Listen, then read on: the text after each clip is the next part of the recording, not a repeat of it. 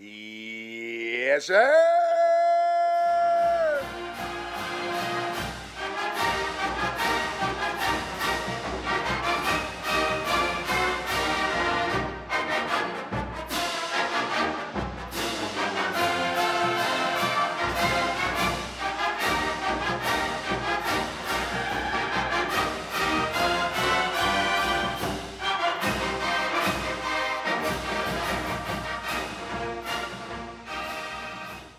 What is up, everybody, and welcome to a special edition of the High on the Hogs podcast.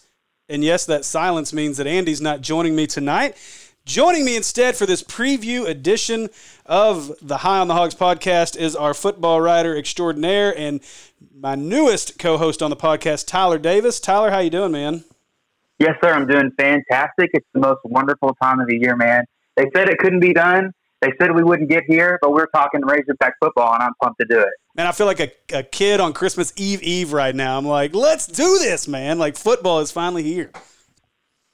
Yeah, after everything we've been through this year, you know, with the global pandemic and everything, we weren't sure if we were going to get here, and we were getting our Razorbacks this weekend. It may be a tough first matchup, but who cares at this point? We're getting football. Hey, we knew we thought we were going to have 12 tough matchups, no matter who they put out there, just based on the way the last couple of years have gone. So, hey, a football game is a football game. I've got the Dolphins and Jaguars going on in front of me, and who'd have thought I'd be watching that? So, football is football, but it's SEC football, baby, and I'm ready. Yeah, it's a whole different level. I've watched more Sunbelt action than I ever have before. And I'm ready to watch actual football this weekend. Yes, without a doubt. So we're going to have some fun tonight. We're going to go over, of course, this matchup between Georgia and Arkansas, and we'll hit the rest of the SEC games as well. So man, I'm pumped. I know how pumped are you to be on making your podcast debut here? And I can't even put it into words. You know, When Will messaged me to get involved with you guys, I'd actually really had a major itch to get back into talking sports, specifically with podcasting and all that. So to have the privilege and the honor to be doing this right now, it's, like I said, I can't put it into words. It's phenomenal, and I'm pumped to get going. Well, we're happy to have you. We're excited to have you and your knowledge, so we're looking forward to that. So let's just jump into it.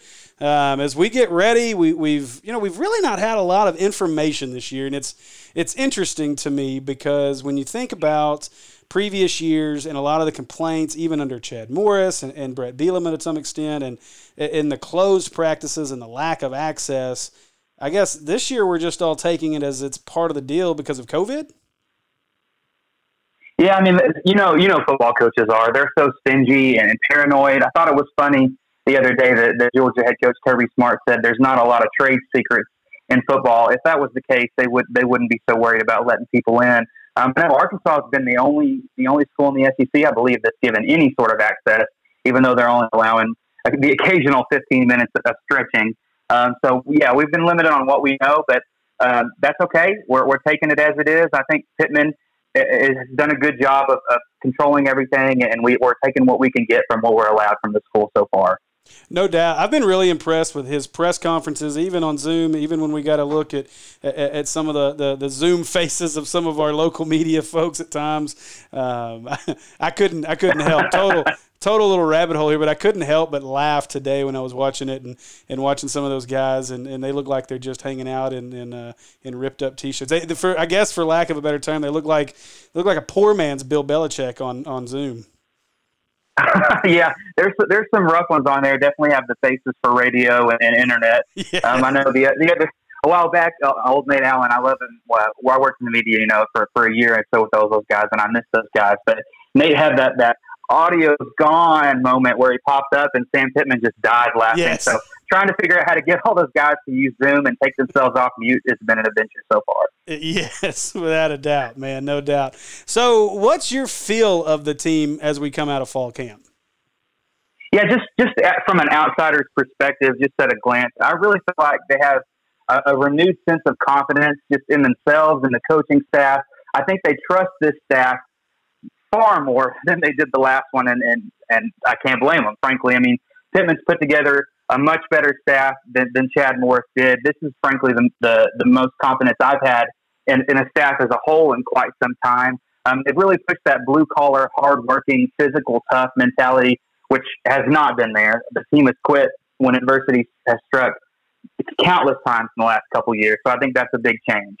Yeah, no doubt. And it's a good point, too. I mean, I think something I've noticed just from, you know, following a lot of the players on social media is and it's easy. I mean, when you have something like this and you respect the coaches that are there, it's easy to have that confident feeling. But one thing that I've noticed on social media is it does seem like, you know, the guys in some of the ways that they handle themselves on social media, some of the things that they say is, you know, a little more respect. And I don't want to term this wrong because I don't want people to take this the wrong way, but I just think that the guys are acting more, I guess, more professional. Maybe is the best. Like it's more of a professional style locker room. These guys have instilled, you know, the standards and a new, you know, a new culture, which is what we've been looking for in that locker room. And I think that shows out from a lot of the stuff that's being said by these players on social media as well as, you know, in press conferences. I was really impressed with, you know, with Rakeem Boyd the other day talking about, oh, we got, you know, 17,000 people are allowed in, and if they're not loud enough, we'll find 17,000 new ones. So I love that from Rakeem Boyd and the confidence that comes from these guys right now. Yeah, I think we've gotten a lot of fool's gold confidence that in preseason the last couple of years, because every year it's very easy to buy in, drink the Kool-Aid, and think this is the year, these guys are buying in. But just like you said, the way that they've carried themselves and the words they're using and the respect and the trust that they're showing in Coach Pittman and the rest of the staff this year really leads me to believe that it may not be fool's gold this year, and they really are confident and buying into what Pittman's selling them. Yeah, and you know, that's going to lead into, you know, what you were talking about, seeing the team quit and really not give max effort. And I think that confidence is obviously going to lead to these guys, you know, having more confidence in the field. You're not going to see them quit. You're not going to see, you know, I don't think we're going to see those, you know, those ugly blowout losses. And I think if we do match up against a team, and of course we'll get into our predictions for this week's game here in a little bit, but even if we match up to a team that talent-wise is better than us, I think you're going to see this team fight to the end versus, you know, third quarter, you know, let's go home and party, you know. Yeah, I mean, I think when you have a coach that you feel like truly believes in you and trusts in you and loves you and cares about you and isn't a snake oil salesman or anything like that, I think it's much easier to play for a guy like that. And when that adversity hits, you give up a big lead early. They won't let go of the rope like they have in the past. I know we're not playing any non-conference games this year, but in the future, I don't see us getting housed at home by North Texas and Western Kentucky, because obviously that's ridiculous and that just can't happen at the University of Arkansas. Lord, I hope not. Otherwise, we need to go to the Big 12. Big 12's having a rough start this year. They probably wish they went conference only. Exactly. Well, you know, everybody that complains about, you know, or that there's that fraction of the fan base that's like, oh, we should go to the Big 12 and be more competitive. I mean, yeah, I guess at least, you know, we'd fit in losing to Sun Belt teams. So there's that. Yeah, it's true. I mean, it's Oklahoma and everybody else. It looks like, I mean, Texas, they think they're back every year. We'll see what actually happens. But the last couple of years, I'm not sure we would have competed well in any conference, and I think that'll change starting this season. Yes, without a doubt, I would agree. So one thing we do have, at least at this point, is a depth chart. We know what the Hogs are going to run out there to, and I wanted to cover that a little bit as we talk about it. Offensively, any positions that surprise you? Yeah, I would say just before I get into that, just generically with the depth chart, I think you could argue the last few years that you'd call it a lack of depth chart, and that rings true in a couple spots, and so that's going into the spot that I'm probably most surprised about, and that's the tight end position. I know you and Andy talked about this a lot earlier this week, but throughout fall camp, Pittman has reiterated that they're still looking for that guy there at that position, which surprises me, and everybody thought that Hudson Henry would come in and be the heir apparent there. Tons of stats in high school, highly lauded, but I don't know if it's a lack of physicality and inability to pass protect and run block. But we're finding ourselves in basically musical tight ends so far, moving guys from different positions, and freshman Blaine Toll could get the start on Saturday. Yeah, and I'm just going to say I've been very bullish on Blaine Toll from the outset. The kid is an athletic specimen. When you look at him, he's built like a brick house. I mean, the dude is impressive looking on a football field. He's impressive looking in pads. But the knock has always been, hey, this guy was going against 2A competition a year ago, not just 2A competition. I mean, little bitty people with small rosters. So it was no question that he, no wonder that he dominated. But he was also highly recruited. He was very highly thought of by a lot of big programs, a lot of SEC programs. Tennessee was hard in there. Oklahoma was in there at some point. So to be, I'm with you. I'm surprised at the tight end position. I'm more surprised at the fact that it's Blaine Toll who's your two, and maybe that's me just being too bullish on the kid. But man, that's surprising to me as well. No, I'm definitely with you on that. I've always been a little bit leery about recruits that come in from really small schools in Arkansas because we've been burned by that a lot in the past, especially since he didn't start out as a tight end at Arkansas. They moved him to tight end. They moved him back to defensive end, then back to tight end. And in those limited reps, he's somehow been able to almost grab the starting spot. Now, I will say I was doing a little bit of research into Kendall Briles, at least as far as last season at Florida State. I don't necessarily think the tight end is as big of a priority as it was with Chad Morris. I think last year in 2019 at Florida State, their tight end was like the fifth leading receiver. There were three wideouts and a running back that all caught more passes. So while it does bring you a dilemma on, you got to have a guy who can be physical and run block in the SEC, but can also go out and run routes and catch passes, because you can't just flip flop guys and say, hey, Blaine, go out there and block. Hudson, go out there and catch passes. That's way too easy, and SEC defensive coordinators will catch on to that really quick. Yeah, for sure. And I mean, I think that – I guess what surprises me the most – well, not really surprises me, but when you look at the tight end position for Briles and how he wants to use it, I think the key for wanting a guy like Hudson Henry is just the fact that he adds that extra dynamic weapon. I don't know – and I even went back to Briles at Baylor. And even then, they used the tight end, but not in the way that, obviously, like you said, like Chad Morris and like we've used them in previous regimes. And so I think, there's a lot to be said with how well a guy's going to fit from the blocking schemes. And they've said that much. With Blaine Toll, that's a big reason why he's over there, because he picks up the blocking side better. I mean, heck, they don't have an other or a third listed on this offensive depth chart. But you got to believe that a guy like Marcus Henderson's probably a fifth lineman that they're a sixth lineman they're going to put out there. Yeah, for sure. I mean, I know they like you said, they moved Marcus Henderson over to get some time. I don't see him being super dynamic in the passing game. He did say the other day that he had the fastest catapult time, I think, in one of the practices, which I don't know whether to be super impressed or incredibly worried about that spot. But I would think Hudson would be the ideal tight end for the Briles offense, considering they do, like you said, split that guy out a lot and make him like another receiver. I would feel like he would fill that role perfectly. So it'll definitely be interesting to see who they roll with, who all plays in that spot on Saturday, and what kind of effectiveness they can have against the tough Georgia defense. Yeah, and you make a good point with Hudson as well. I had a conversation with my buddy Wes Roberts with Heart of Grace Outdoors, who we've been filming the fishing show. And while we were sitting out on the boat, we had plenty of time to talk football. And we got to talking about Hudson, and he said, how many targets do you think a guy like Hudson Henry is going to get in this offense? And my thought is, from a guy that could potentially split out wide, it's a guy you could see with 6, 8+ targets a game when this offense is really rolling, just based on his athletic ability. So would we see something like that this year? Maybe, maybe not. Just, I don't know that the offense is going to be rolling to that point. But, right. I'm excited. Obviously, we're all excited to see what a guy like Hudson can do. For me, I don't know that there was any major surprises on this depth chart outside of tight end. Right. The offensive line is about what we figured it would be.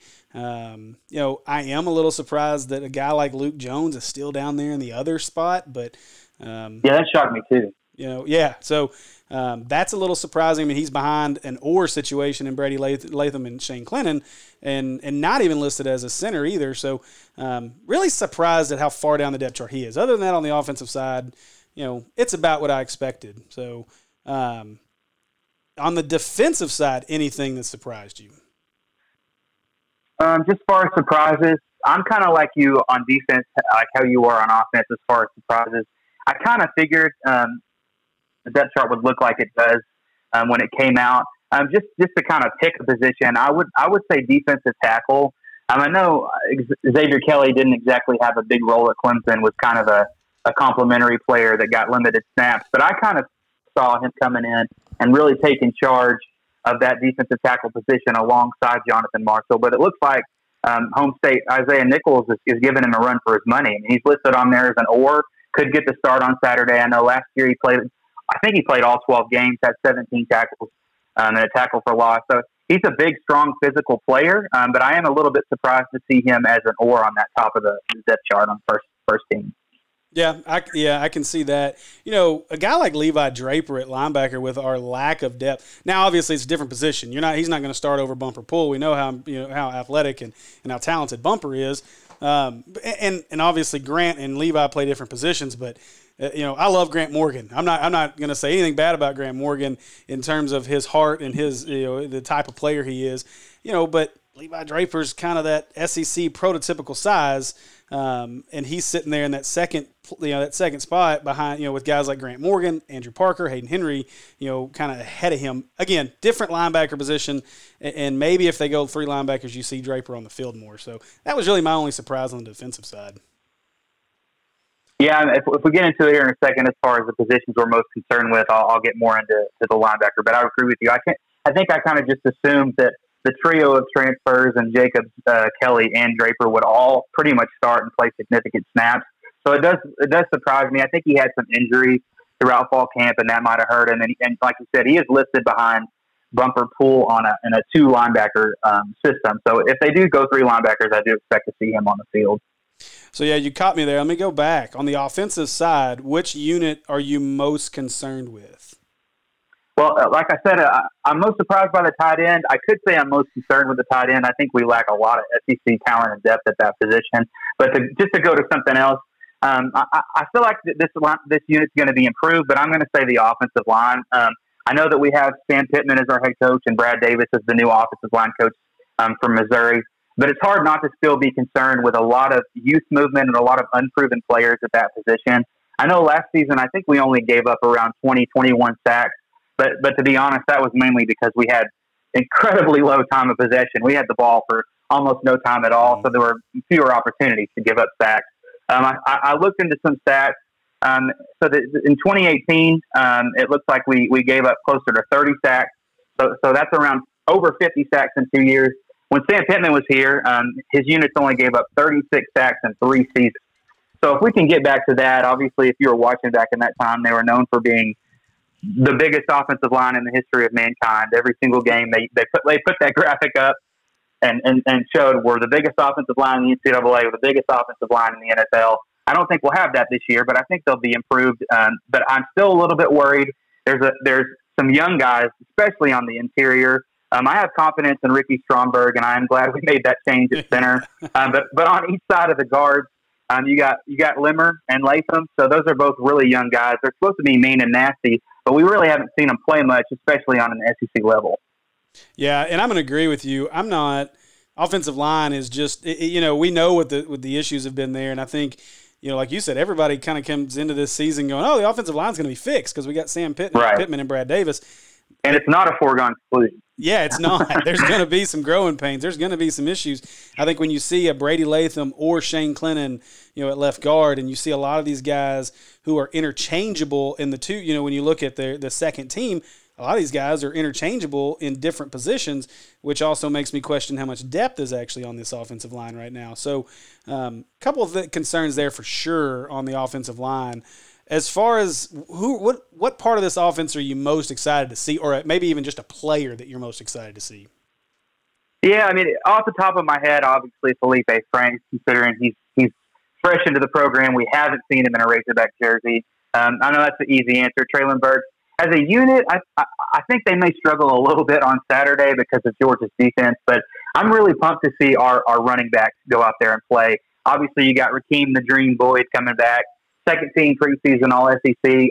I think he's one of the top two running backs. I think overall he's better than Kylan Hill. I mean, he managed over 1,100 yards with that offensive line, those coaches last year, and no passing game whatsoever. So I'm really excited to see what he can do. I think he has a chip on his shoulder, and he came back to show the scouts that he is an NFL caliber back. He's backed up by Trelon Smith, from the transfer from Arizona State, who got pretty rave reviews, even his first year sitting out on scout team. I know one practice, Hayden Henry said that he was like water. He was so difficult to tackle. He's continued to get those reviews this year. I think, and I think we'll get into it here in a second, but Rakeem Boyd last season, he's known for tapping the helmet and asking to come out. I think that's going to have to improve this year, But I think having a guy like Smith to spell him in those times, I think will help out a lot. And I think they have a pretty loaded running back unit going into this season. Yeah, for sure. Especially a running back unit I think they were concerned with initially, but it's really kind of grown into something that looks really, really promising. You know, we'll jump into this real quick. Since you kind of touched on it, you know, so last night, this will be Friday, I guess, when this comes out. So Wednesday night on the coach's show with Sam Pittman, he made the comment that he expects to try to get Boyd 30-plus touches in this game. I mean, you touched on it a little bit there. Does the mentality change, though, for Boyd now that he trusts the coaches, he's going to trust the offense and trust the system? Maybe this is a guy that doesn't tap the helmet as often and can get to 30 touches. I would just be concerned with his durability. He has been oft injured since he's been here. Last year he toughed through some stuff. But I am concerned as to whether or not you can give Boyd that kind of workload. Yeah, I would agree with you. I mean, I had it in my notes about durability and stamina. Like you said, tapping the helmet, asking out, even on key downs was kind of disappointing.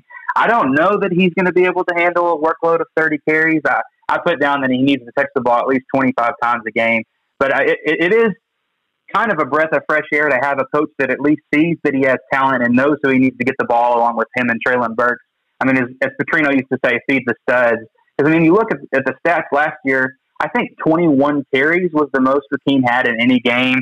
And even that infamous Western Kentucky game where he was running for about 37 yards a carry. Right. I mean, I think he carried the ball 8 times. I mean, that just can't happen. So I mean, I would err on the side of closer to 30 than 8. He says he's in the best shape of his life. He feels good. He's 100%. I say at least test it out and ride the horse that got you. Oh, without a doubt, and especially with some of the depth they've got. You know, going back to our question about who we're most concerned with and who we're most excited to see. You know, obviously, I talked about the offensive line, but you mentioned a guy that I'm really excited to see on the offensive side of the ball, and it is Trelon Smith. You know, I remember when he transferred here and being disappointed that he was obviously going to have to sit because all we heard about was how quick he was and how good he was in fall camp and how he couldn't be tackled and nobody could touch him. And got team superstar. Yeah. And it seems that's kind of carried over even with the new staff and everything into this fall camp. So I'm really excited to see what, the change of pace that a guy like that can bring along with Boyd in the backfield. Yeah. And to pile on top of that, there's another guy on the roster named Josh Oglesby. He's a track athlete. Yeah. And we've heard some pretty good things about him, about how tough he runs on top of just being an absolute speedster.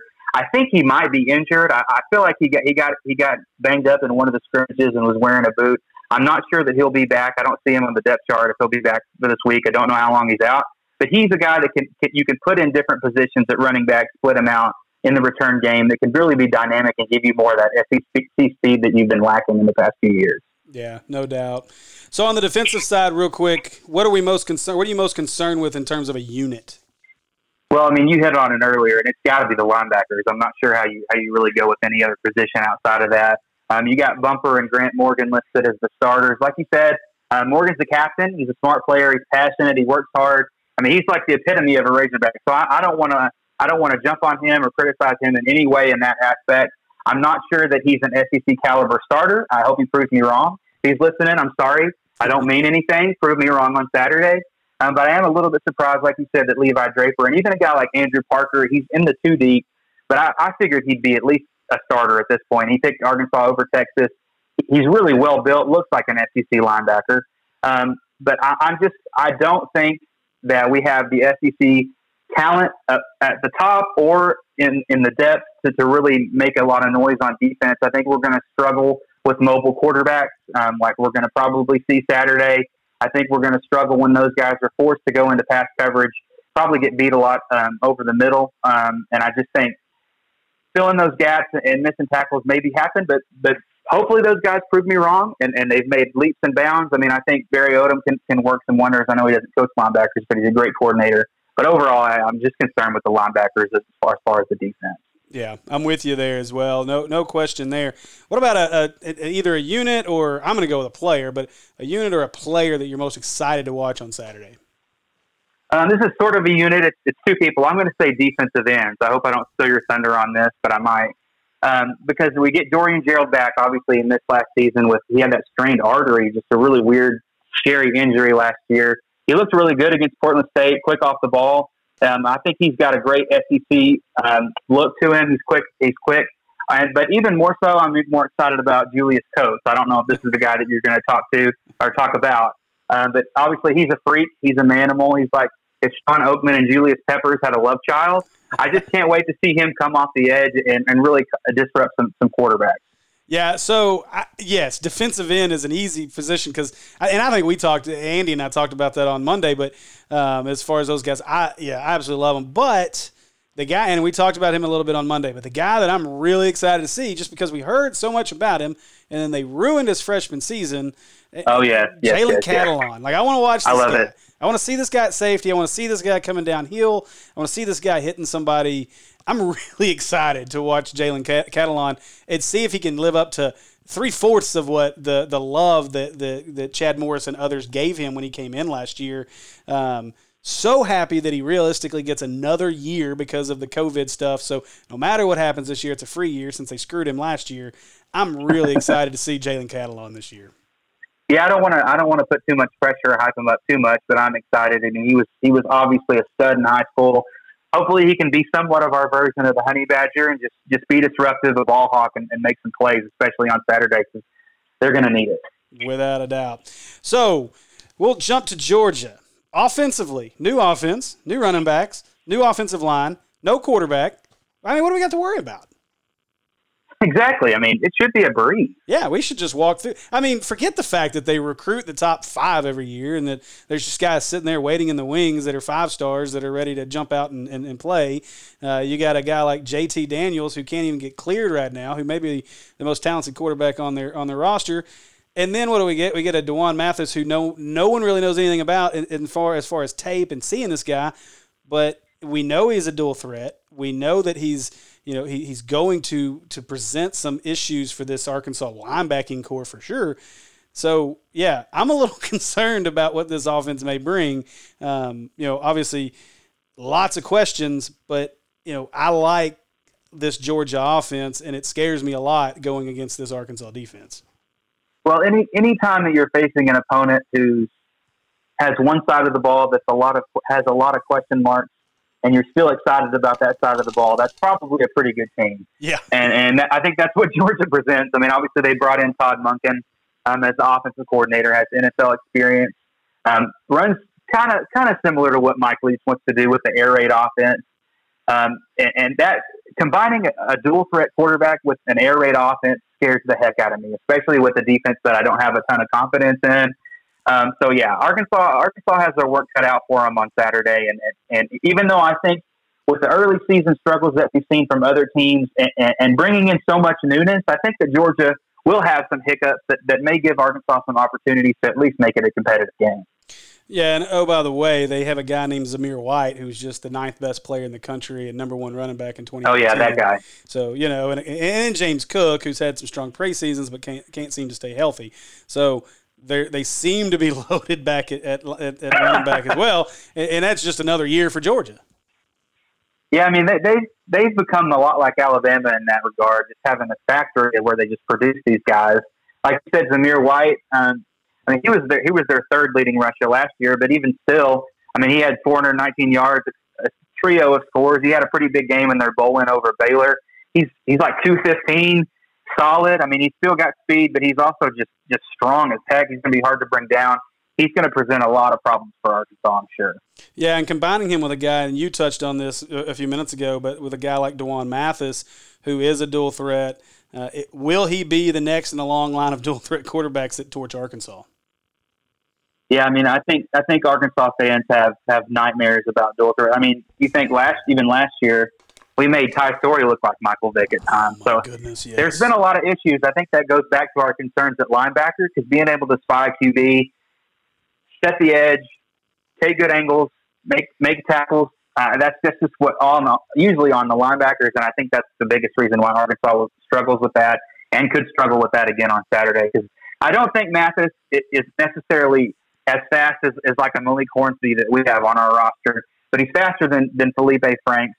he's definitely a threat. That's definitely something that they're going to have to game plan for.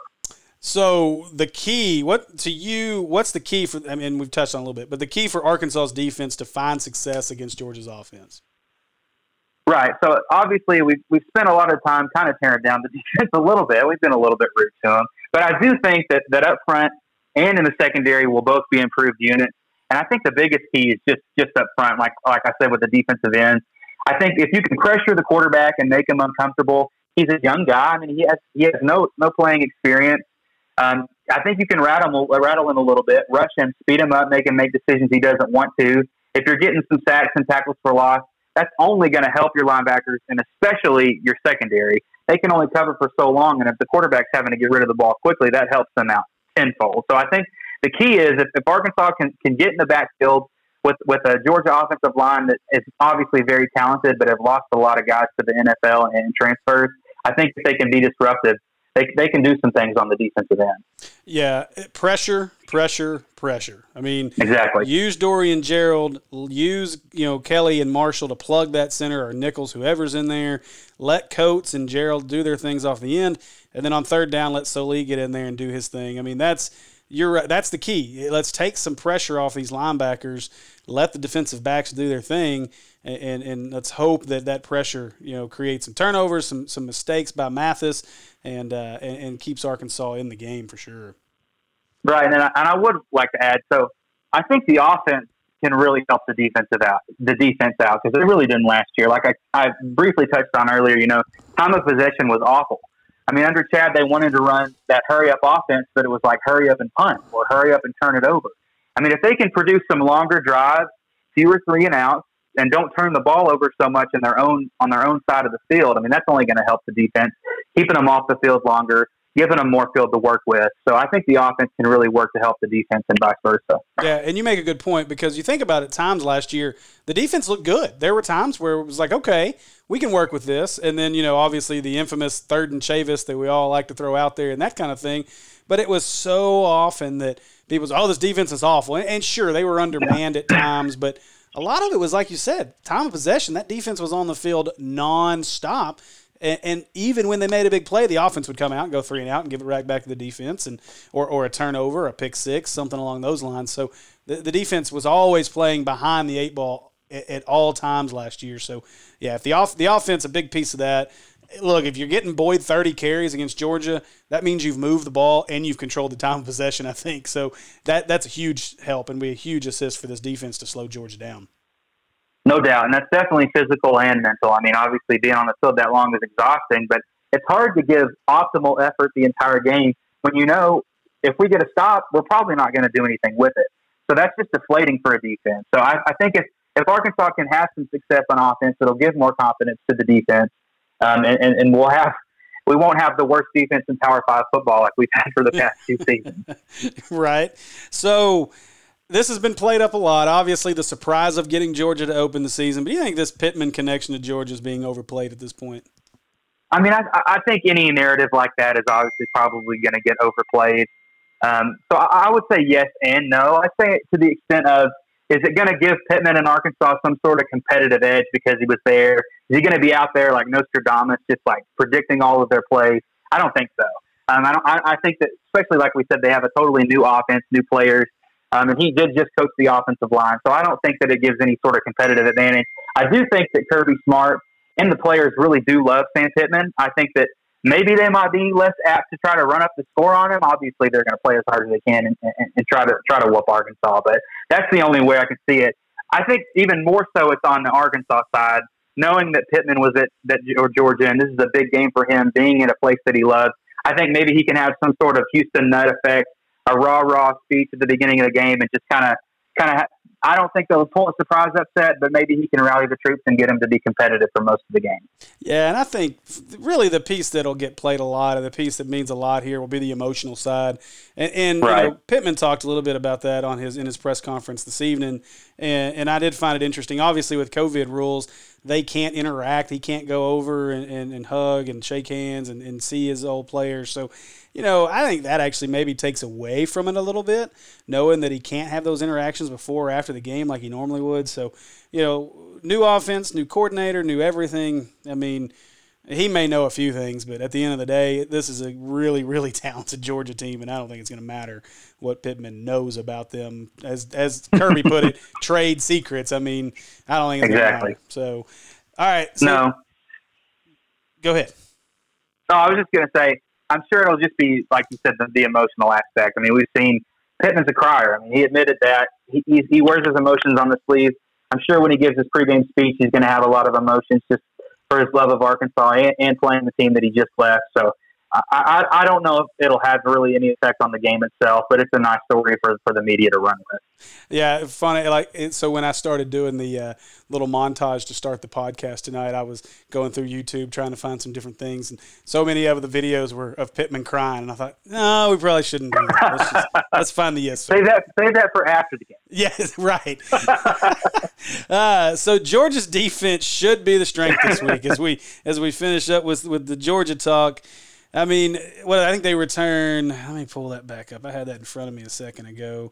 I think that eight returning starters. Yeah, 8 returning starters. So 14 guys who had meaningful roles in the front 7 from last year's defense. So that's big. I mean, So I mean, that's big time for Georgia. That's obviously going to create some issues for that offensive line that we already have concerns with. So can this rebuilt offensive line hold up against this really, really talented Georgia defense? Yeah, I mean, obviously I don't want to come in and say they can. I think that there's a shot. They have good coaching. I do like the guys that are in the lineup this year. I think that they're obviously bigger. I think they're stronger. I think they're tougher. I saw a stat. I think it was Trey Biddy that posted it from 24/7 about this defense. And like you said, they have the 8 returning starters and the #1 rushing defense. And they didn't allow a single touchdown to running backs last season. That's wild. Rushing touchdown. Like, that's absurd. How is that even possible? Especially with the running backs that you face in the SEC. So I think that they'll probably take a little bit of a step back in that regard this season. I mean, what does that even mean? Maybe giving up 1 touchdown this year. I just think Arkansas's running game, while you need to try to establish it to make the passing game be able to work, I think they're going to have some tough times, some tough sledding trying to find holes in that Georgia front. Yeah, I agree. And that's why, to me, if you get 30 carries out of Boyd, then you've had some success, because you're not going to just keep stuffing it up the middle over and over against a defense that's giving you a yard or 2 at a time. So if Boyd gets those 30 carries and he's successful, obviously, with them, then yeah, the offensive line did well. I mean, I think that's a huge win for the offensive line, regardless of the outcome of the game. I think if you get 30 carries and they're productive carries out of Rakeem Boyd, you're probably going to be in the game, and the offensive line did a lot better job than we've seen over the last couple of years. Exactly. You have to be in the game. I mean, if you told me after the game that he got 30 carries, I'd say maybe Arkansas kept it close. But if you get down a few scores, you're obviously going to need to pass the ball, and you're not going to be able to do those 30 carries. But, I mean, that also goes along with their defense and our offensive line. You got to give Feleipe Franks time to throw. He is somewhat mobile. I think he can extend plays and keep the play alive, but obviously he's coming off an injury. You don't know how much that'll affect him mentally and physically. So they need to keep him upright as much as they can. And that's just going to be a tough test on Saturday. Yeah, no doubt. Well, all that being said, what does success look like to you against Georgia? I think for me, I mean, I'm a pretty simple guy, especially with what we've gone through the past couple seasons. It doesn't really take much to get me excited here. Show a pulse. I mean, man up and compete. Look like an SEC team. As soon as we talked earlier, as soon as adversity hits, don't take your ball and go home. Don't quit. Maybe cover the spread. I mean, they say good teams win, great teams cover. If you can cover, I think that's a pretty solid performance. And just give effort. Run to the ball. Tackle hard. Maintain blocks through the whistle. Just little stuff like that. I mean, on offense, don't have any not top 10 moments where you're running into each other in the backfield. Don't give up don't run fake punts. Don't give up a punt return for a touchdown on some nonsense like you did with North Texas. Just little things. I mean, look like you belong on the field for the majority of the game, and look like you're on the same page and you're competing for 60 minutes. And I think most Razorback fans would be satisfied with that sort of effort. Yeah, I'm with you. And I've had this conversation with a couple buddies over the last couple of weeks, and every time that he'll say, "What do you think about this? What do you think about the season?" or this, that, or the other, and I'll say, well, you know, if this, and he gets mad. Or, oh, this was a season of moral victories? Well, unfortunately, yes. I think this is going to be a season of moral victories, and I know that's hard for Razorback fans to digest, but, I mean, look, if we go out in this game, to me, and we cover, you know, like you said, we cover the spread, we keep this game relatively close, and we show fight. It's not, you know, 49-3 in the fourth quarter, and guys are like, yeah, screw it, and we're playing every third-string guy because guys don't, you know, just don't care at this point. So definitely don't want to see that. To me, success in this game is let's stay with these guys. Let's prove that, you know, over the last couple of years, all this talk about Arkansas being the least talented team and all that. I mean, Arkansas has recruited fairly well. You know, it's not like this team is devoid of all talent. So go out there and show it. Go out there and use it and let people understand, hey, this program's got some talent in it. We may not be a 5, 6, 7, 8-win team even. We may be a 2 or 3-win team, but show some heart, show some passion, and get out there and play hard on every snap. And that's a win to me. I mean, as long as this team plays hard, stays close, and shows some fight, that's success to me in week one. Yeah, I mean, just have a sense of pride about yourself. I mean, I'm sure these guys, even more so than the fans, are embarrassed about the product they put on the field. So just show that and take it out on the field, take it out on Georgia, and just give a full effort for the entire game, regardless of what the score is. But if you can keep it close, if you can keep it within 3 or 4 scores, I would say that's a pretty successful effort. I'm with you. Yeah, without a doubt. So it's time. Official picks. I'm going to let you go first. What you got? Putting me on the spot here. Put you on the spot. New guy gets the spot right now. Well, let's see. I think that emotionally, I think the players love Sam Pittman. I think that they're going to play for him. I think that he gives a fantastic moving, just award-winning speech before the game. I think he's going to rally the troops here, but I don't think it's going to be enough, obviously. I think that Feleipe Franks will get some things going in the passing game. I think the defense will be a little bit more disruptive than we expect, and I think that Arkansas can stay within a couple scores for a lot of the game, but like we talked about, that overall talent and depth that Georgia has is just, I mean, we're talking about a top-5 team in the country here. We're going from a team that hasn't won an SEC game in 2 years versus the number 4 team in the nation. That's just a lot to ask. I think Georgia just pulls away late. I think Arkansas covers. I think I saw the spread today was up to 28. I think Arkansas covers but loses 41-17.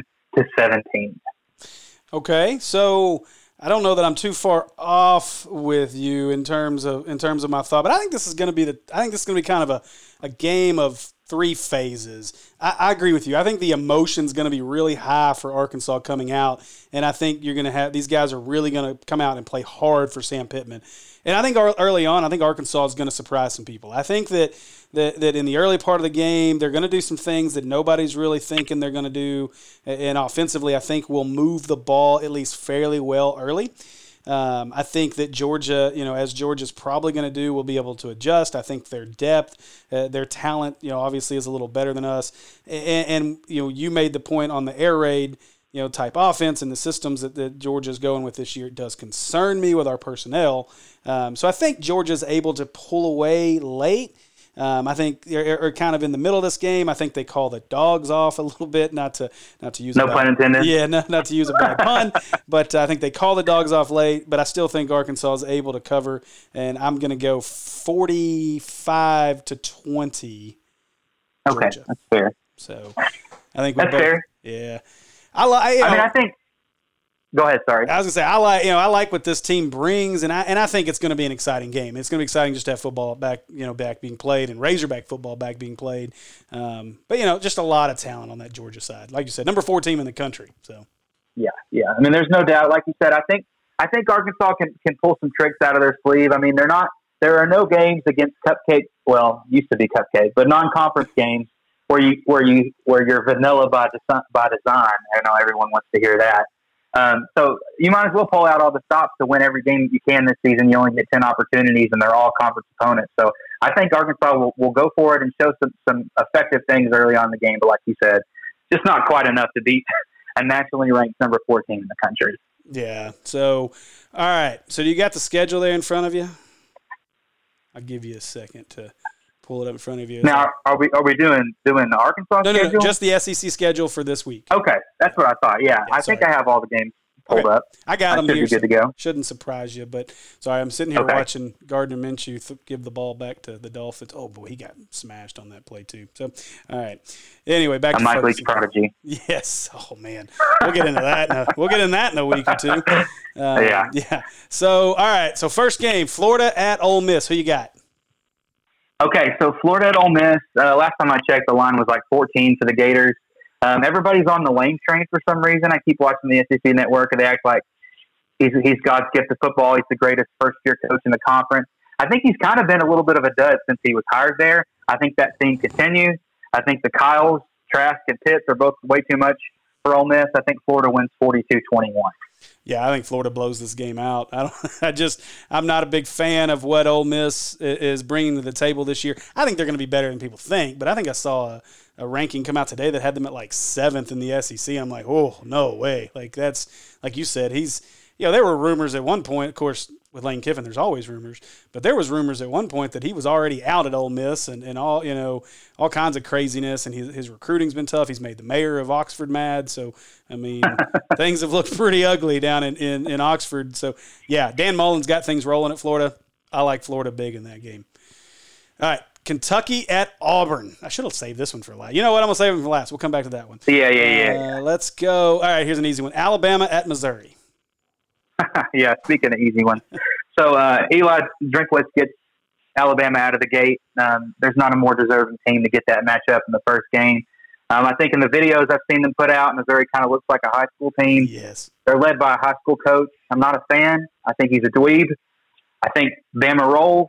I think they win and cover pretty easy.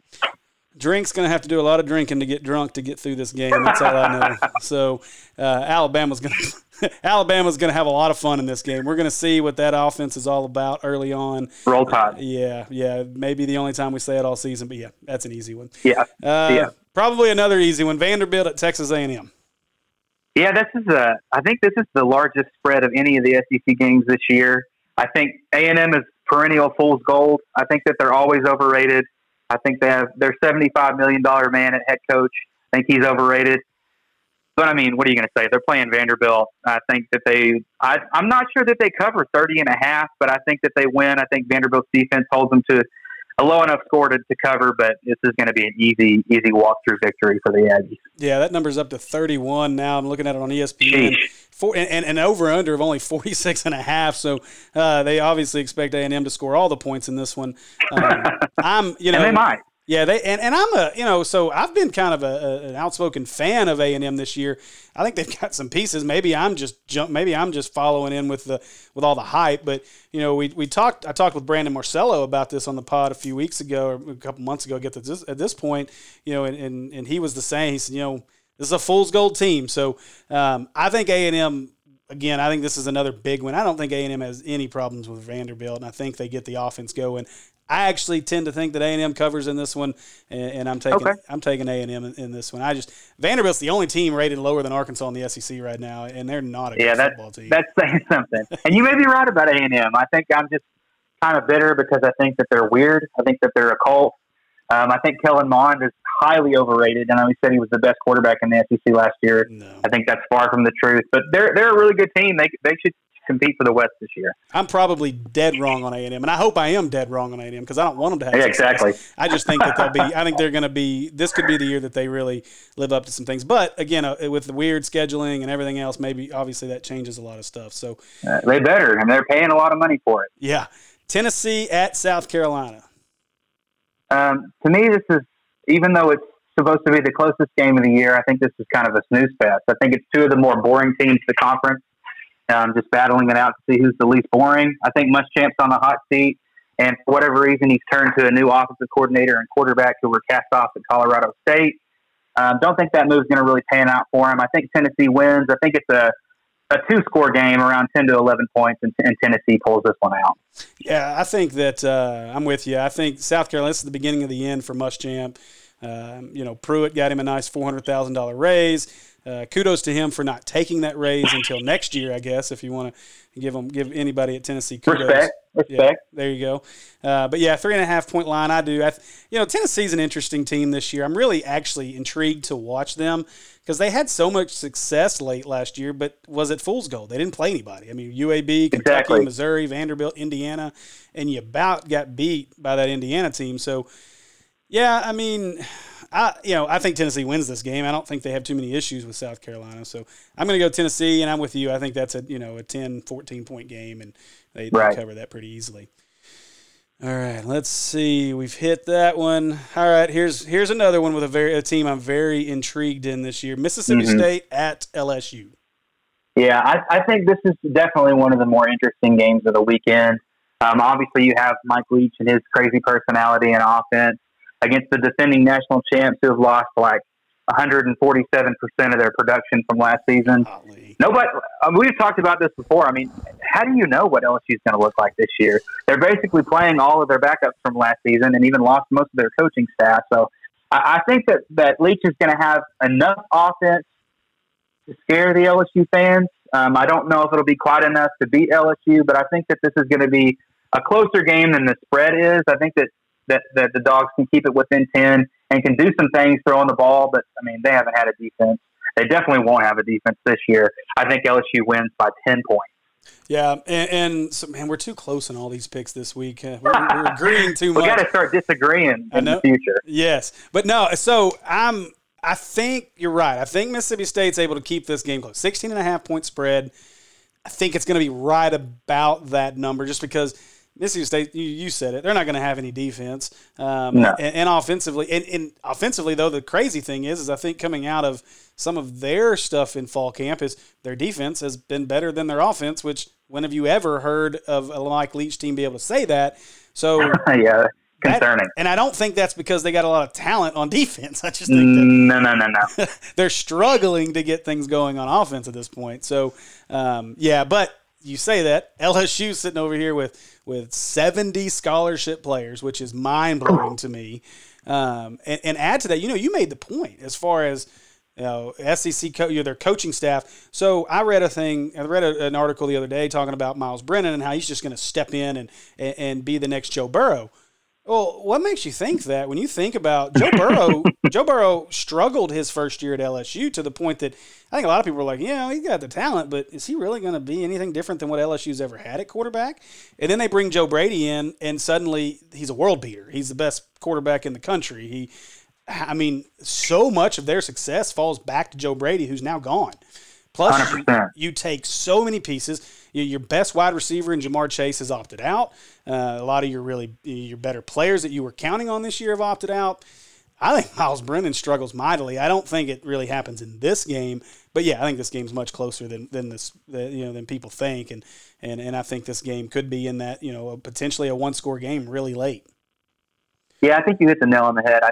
I see Miles Brennan being more 2018 Joe Burrow than 2019 at all. I think that's probably a pretty good prediction there. I think that there's a very real scenario where LSU gets fourth in the West this year and really takes a step back from the incredible team that they had last season. Yeah, without a doubt. So our favorite game of the whole week, it's pretty close on the spread when you think about it, but let me say that again. Number 23 Kentucky travels to number 8 Auburn. I thought we were covering football this week. Yeah. Oh, they are ranked. Wow. Yeah. I was like, oh, okay. So, yeah, Kentucky, number 23. Auburn, number 8. The great Chad Morris at offensive coordinator. I can't believe I just said that. I might have just thrown up. Who you got? Okay, so maybe this is just predicting with what I hope to happen because I think that the memes and the jokes and everything would be incredible. This is my upset special of the week. I mean, I really do think that Kentucky's a solid team. I mean, you said they're ranked 23rd. What Stoops has done there is nothing short of incredible. They have a really good units on both sides of the line. I think they have a really solid defense. I do think that Chad is obviously a better offensive coordinator and has better talent to work with at Auburn than he did here at Arkansas. I think he's more equipped to fill that role.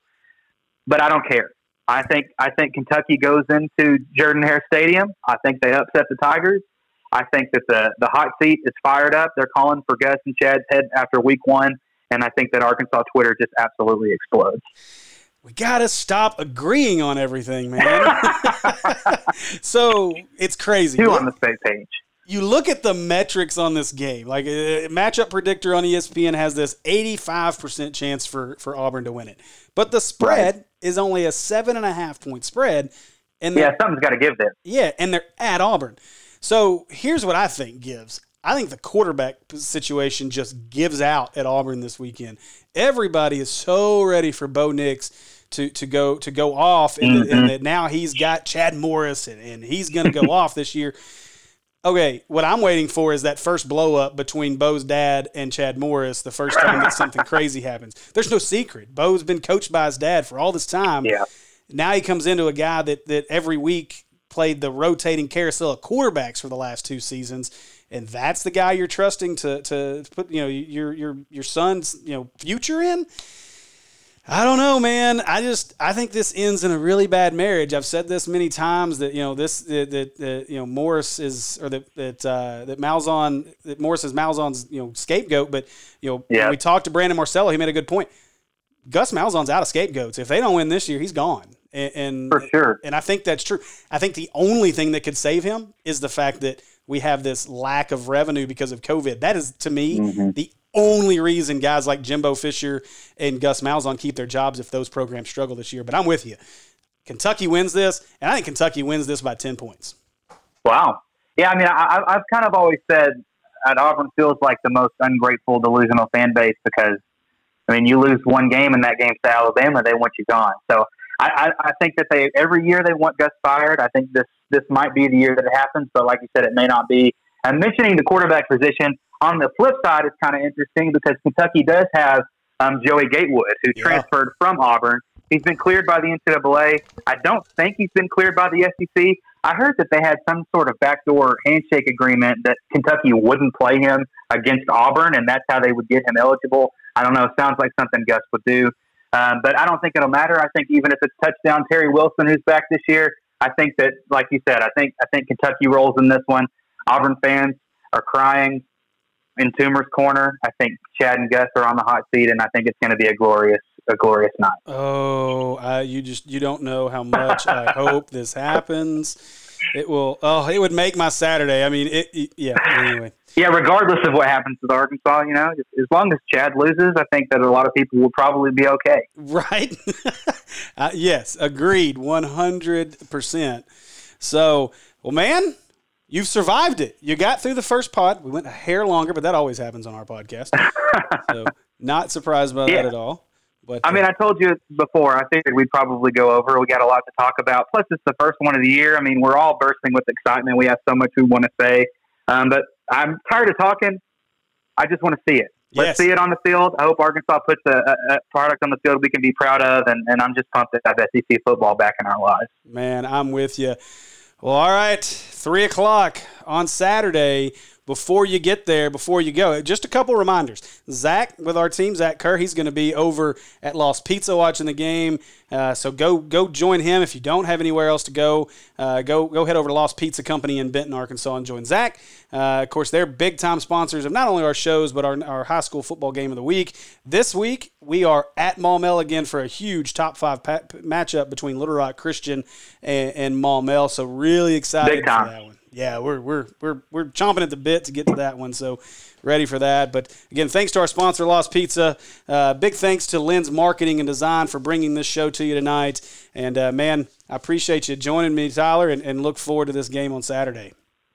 Yeah, I mean, like I said before, I'm ecstatic to be able to do this with you and continue it out throughout the season. Hopefully we have some good things to talk about next week, and maybe we have the surprise upset victory of the year in week one. But regardless, I appreciate you letting me do this. Go Hogs. Beat Georgia. Yes, sir. Until next week, Woo Pig.